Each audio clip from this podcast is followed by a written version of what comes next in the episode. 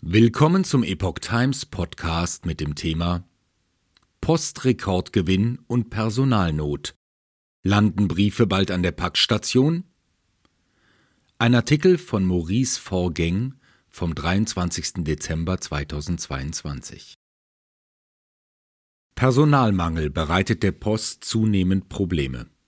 Das merken viele Deutsche an verspäteten Zustellungen ihrer Briefe und Pakete. Deshalb debattiert das Wirtschaftsministerium über eine Reform des Postgesetzes. Im Bundeswirtschaftsministerium gibt es Überlegungen, Briefe künftig ebenso wie Pakete auch in Packstationen auszuliefern.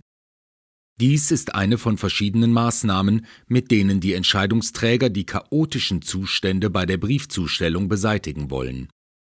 Das geht aus einem internen Papier hervor, das als Grundlage für eine Novelle des Postgesetzes dient, die der Bund im kommenden Jahr vorlegen will, wie der Spiegel berichtet.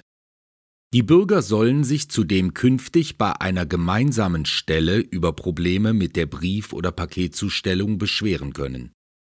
Die Bundesnetzagentur solle, Zitat, als zentraler Ansprechpartner dienen und die Resilienz der Postnetze stärken, heißt es in der Unterlage. Auch die drei Ampelparteien arbeiten an einem gemeinsamen Forderungskatalog. Dieser sieht vor, die Auslieferung der Post zuverlässiger und die Arbeitsbedingungen der Zusteller zu verbessern. Zwei Zustellungsarten. Geht es nach dem S P D-Postexperten Sebastian Roloff, soll es künftig eine schnelle Zustellung am folgenden Werktag, zugleich aber auch eine langsamere geben. Derzeit muss die Post achtzig Prozent aller Briefe am folgenden Werktag zustellen. Zitat: Weniger als diese Quote ist denkbar, sagt der Münchner S P D-Abgeordnete. Allerdings muss die langsamere Post dann billiger werden und nicht die eigentlich pünktliche teurer. Ein langsamer Standardbrief solle demnach weniger als fünfundachtzig Cent Porto kosten.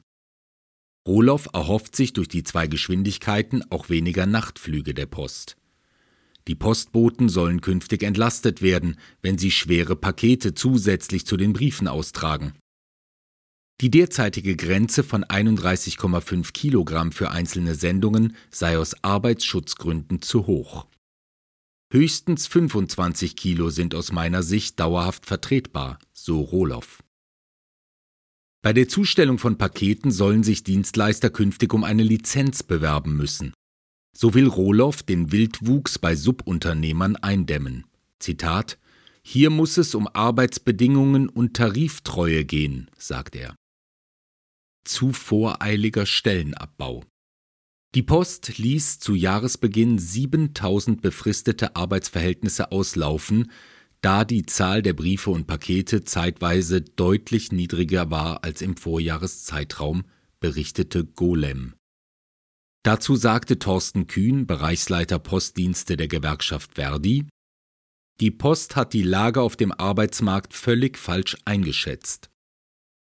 Der Konzern habe nun das Problem, die vielen Personalausfälle und Abgänge auszugleichen. Damit kämpft die Deutsche Post bereits seit dem Anstieg der Corona-Fälle im Frühjahr zweitausendzweiundzwanzig, betonte Kühn. Zitat: Das hat zur Folge, dass Sendungen liegen geblieben sind, dass Zustellbezirke zeitweise ausgefallen sind. Die Post begründete die personellen Engpässe laut einem Bericht der Tagesschau auch mit einem hohen Krankenstand und wegen des angespannten Arbeitsmarktes. In diesem Jahr hat die Bundesnetzagentur aufgrund der dadurch entstandenen Verzögerungen bereits mehr als siebenunddreißigtausend Beschwerden über die Brief- und Paketdienste gezählt. Das sind mehr als doppelt so viel wie im Vorjahr. Dennoch erwartet die Post, insbesondere wegen des Paketgeschäfts von D H L, ein Rekordergebnis, E B I T vor Zinsen und Steuern, von rund acht Komma vier Milliarden Euro für dieses Jahr. Im dritten Quartal lag der Umsatz durch das Stammgeschäft der Deutschen Post, dem Brief- und Paketversand im Inland, bei drei Komma neun Milliarden Euro. Beim internationalen Express- und Frachtgeschäft konnte der Gesamtkonzern deutlich zulegen. Der Gewinn erhöhte sich um dreizehn Prozent auf eins Komma zwei Milliarden Euro.